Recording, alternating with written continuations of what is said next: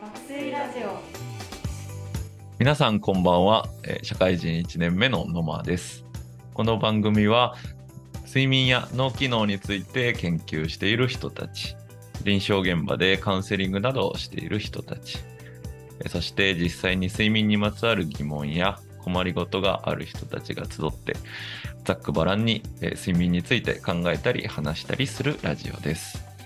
睡眠をテーマに国内外のさまざまな研究や臨床現場の情報。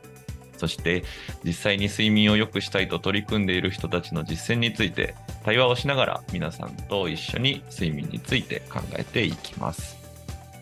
今回は社会人1年目の野間と運動不足を何とかしたい中村と子育て奮闘中の菅原がお送りしていきますよろしくお願いしますよろしくお願いしおます。願いします。はい前回今回もですね前回に引き続き、えー中村さん運動不足を何とかしなきゃと思われている中村さんにですね、えーご出演いただいております。えー簡単にですが、えー少しあの前回のえー内容のおさらいというところでですね、えー実際に行動変容をするところの、えーポイントですね。一つ目が、えー具体的にどうしてなりたいのか、その動機づけを聞くというところ。そして、えー技術がないのか、または知識がないのかといったところを、えー調べる。そういったところを調べて、細かく調べることで、えその人に合った、オーダーメイドな、え目標の立て方だったり対処法が見つかるといった話をいただいたかなというふうに思います。が、えー今回は、えいかがでしょう？今回はいかがでしょうか？中村さん。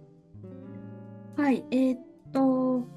なんかこう、行動変容って、まあ、いっぱい研究者が実はいて、いっぱい研究がされていて、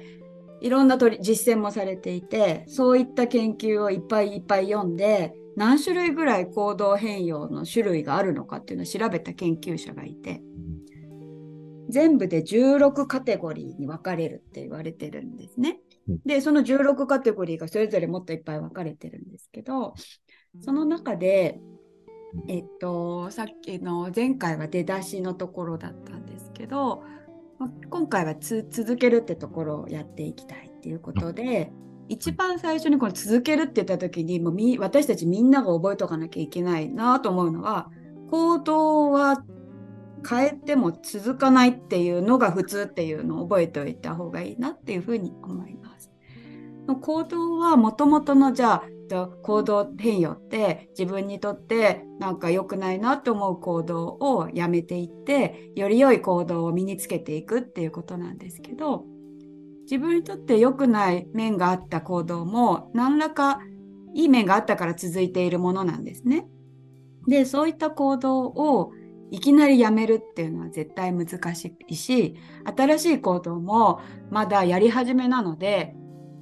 しっかり身につくまでにはこれも行動の種類によっていろいろなんですけど最低半年かかるって言われてるんです。で半年ぐらいあの続くことができればと生活に当たり前に組み込まれていると言っていいんじゃないかっていうふうに言われてます。なので半年は誰でもその行動がやらなくなっちゃう可能性があるっていうことをまず覚えておくのが大事かなって思います。ありがとうございます。今回の、では今回のテーマとしてはですね、うん行動をどう習慣づけるか、どう続けていくかというところをテーマにお話しいただけるということですが、あの、行動が続かないというのは非常に僕自身も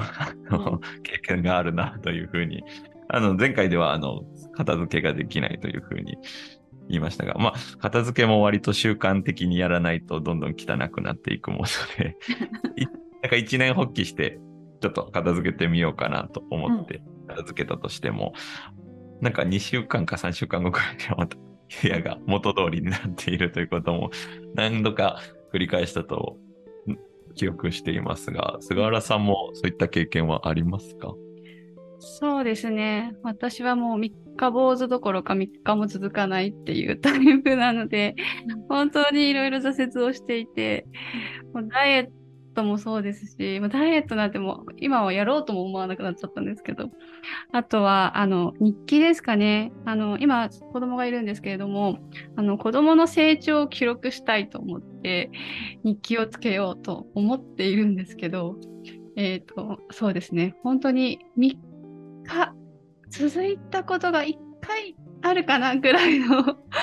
感じで、本当に続かないんですよね。なので、本当続ける、まあ、コツだったりとかがあれば、本当に聞きたいなって思います。はい、えっ、ー、と、本当にその通りで、私も変えたいなとか、新しく身につけたいなって思った行動の全部が身についているわけではないので、専門家なんですけどね。で続いてる行動もまああるんですけど、一番最初に大事なのは、まあ、最初にも言った、まあ、行動は続かないのが普通っていうのを覚えておくっていうのが一番最初に大事で、でそうすると三日坊主になっちゃった自分とか、あと2週、2、3週間は頑張れるけど一年発起して、でもその後やれなかった自分っていうのを過度に責めすぎなくてよくなるかなっていうふうに思います。これが結構まず大事で、自分のことを、ああ、またやれなかった自分って責めると、あ自分って意志のないダメな人間だなみたいになりがちで、そうすると、あこんなもう絶対行動なんて変えなくっていいやっていうふうに考えるのやめる方が気持ちは傷つかないでっていうふうになりがちで、そうすると行動変容、せっかくやろうって思ったのに、やった自分が嫌いとかになっちゃって、もう一回その行動をやろうって気持ちがすごく減っちゃうんです。なのでもともと行動変容って続かないことが普通って思っておいてで三日坊主とかになったら大きだなこれ言ってたやつだみたいに思ってよしじゃあ一回休むけどまたやろうっていうふうに思えるかっていうのが大事かなっていうふうに思います。でこの時に行動変容のこの研究では逆戻り防止っていう専門用語があるんですけど行動変容を続けていて誰でも絶対途中で続かなくなることがあってその時にその続かなくなるっていうことをどうやったらと防いだり続かなくなった時にもう一回再開できるかっていうことの方が大事だよっていうような、えっと、研究もあったりします。でその上で続く時ってあのさっきの野間さんだっけ野間さんが一年発起っておっしゃいましたよね。はい。なんか自分がやるぞって決めて自分が行動を続けるんだっていうものだってみんな思いがちじゃないですか行動変容って。ね一年発起とか自分が。でも実際は行動って環境の力が結構大きいんですよ。えー、っとですね例えばまあ子育ての日記も自分一人で書くじゃなくって、まあ、例えばブログとかにして、まあ、ツイッターでも何でもいいんですけど、知り合いが何人かいたとするじゃないですか。で、その知り合いの人が何か書いたら、あ、こんな感じだったんだ、へえとか言って、コメントつけてくれたら、ちょっとやる気が続いたりしませんか？えっ、と、あとは、これは自分がやった行動にポジティブなフィードバックがもらえるような環境設定ですよね。あとは何か、えー、っと部屋の片付けでもいいんだけどやったら隣の席の人が「野間野間さん今日なんか片付け頑張ってるね」とか気づいて言ってくれたりっていうのがあったら続きやすいかもしれない。で環境っていうのは他のやり方もいろいろあって、えーと例えばですけど、まあ、手の消毒しなきゃいけないなっていう時新型コロナの予防で手の消毒しようって思っても出かけた先に消毒液設置されてなかったらやるぞ手の消毒って思っても消毒しないですよね多分。それは行動が起こる前側の環境づくり。で同じように日記とかも、まあ、これがうまくいくかどうか本当人によるんですけど例えば机の上に日記帳置いといてペンも置いといて一言書けるようにしとくってだけでえーと、寝る前に机に座って一言書けるようになりやすいかもしれない。で行動を続けるって時は自分の意思だけじゃなくって環境づくりっていうのが結構大事です。でその環境には行動が起こる前側の環境と行動した後側の環境づくりって両方があり得るっていうことですね。な感じでしょうかね。ありがとうございます。なんかこう、続けられなくて、ちょっと落ち込んでしまって、うん、局やらなくなっちゃうっていうのは結構あの僕も体験したことはあるなというふうに思いましたし、前回の最後の方に気分が落ち込んだり、そういった人にはまずはあの行動変容ではなく少しはうまくいかないというところもおっしゃっておられたと思いますが、そういったところも関係されてるんですかね？そうですね。で、まあ、一番なんかこう心配パターン、心配なパターンというか、まあ、心配なんだけどよく起こりがちなこととしては、落ち込んだ状態で、えっ、ー、と、自分が食べ過ぎちゃってるから、こんな風に病気になったんだって言って落ち込んだ状態で無理やり始めて、で、うまく食事のコントロールとかができなくって、ああ、やっぱり自分は意志力のないダメな人間だってなって、気持ちはより落ち込むし、で、どうせダメだからもうやるのやめようみたいになってしまうっていうパターンが一番心配されるんですけれども実はよく起こることですね。でまあ、今のは例えば患者さんの例で言いましたけれども私たちの日常生活でもなんかこういろんなことがうまくいってない時に気持ちがすごく元気がない時にあこんな自分変わらなきゃって言って無理やり十分な準備をしないで始めてでやっぱりうまくいかなくってなんだやっぱり続かないっていう風になってもう自分なんてこんな何も変われないみたいになっちゃうってことあるんじゃないかななんて思ったりします。ありがとうございます。なんかこう、行動を変える、習慣づけるとなると、自分をこう律さなきゃ、律さなきゃというところだと思ってましたが、ね、割とこう、どっちかというと自分を落ち込ませず、こう、優しくしてきながら続けるというのが習慣化つけるコツというところね、そうですね。あとは環境を結構工夫するっていうのがいいかなと思います。意思がなくてもやるような環境づくりができれば、まあいいですよね。まあ、行動の種類にもよるんですけど、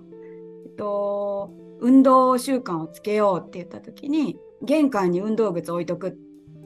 ていうのはよく行動変容の講義とかでお話しさせていただくことなんですけど、運動しようと思ってるのに玄関にヒールの高い靴ばっかりだったら運動できないですよね。自分がやろうと思った行動をやりやすくするような環境づくりをしたりあとは、えっと、仲間を募って一緒にやろうよって言ってみたりそんな工夫っていうのはいいかなっていうふうに思います。あとは、えっと、行動した後にその行動をやって気持ちが良くなるみたいなことがあれば一番いいですけど行動の中には最初のうちは効果が実感できないことっていうのも結構あると思うんですよね。運動もそうだし。運動なんか特にやったら最初のうちは疲れちゃって、むしろいい結果じゃないかもしれない。そういう時は、もうちょっと物を、物でご褒美的なものを用意して、やれたらこんなご褒美を自分にあげるぞみたいに最初のうちはするとかいう工夫もできるかもしれません。りがとうございます。環境を変える、環境を工夫するというところも、一つ、とても重要なポイントというところ、と思います。はい。はい。ありがとうございます。本日はですね、そろそろお時間となってきましたが、前回、今回とですね、行動変容についてお話しいただきましたが、中村さんご出演されてみていかがだったでしょうか？なんかこういうのに出るの初めてでちょっと緊張しましたけれども、うまく伝わっているといいなというふうに思いました。あと、あの、まあ、我々心理職はこういったことを専門にする仕事をしてるので、本当に行動変容をしたいな、誰かと一緒に相談しながらやりたいなっていう場合は、心理師によるカウンセリングを受けていただくっていうのも一個ありかなっていうことを、なんか最後一言お伝えしたいなっていうふうに思います。ありがとうございます。ぜひですね、あの、お悩みの際は一つの選択肢としても入れていただけるというところですかね。はい。はい、それでは、えー、本日は、えー、これぐらい、えっ、ー、と、ここらで終了となります。それでは皆さん、また次回お会いしましょう。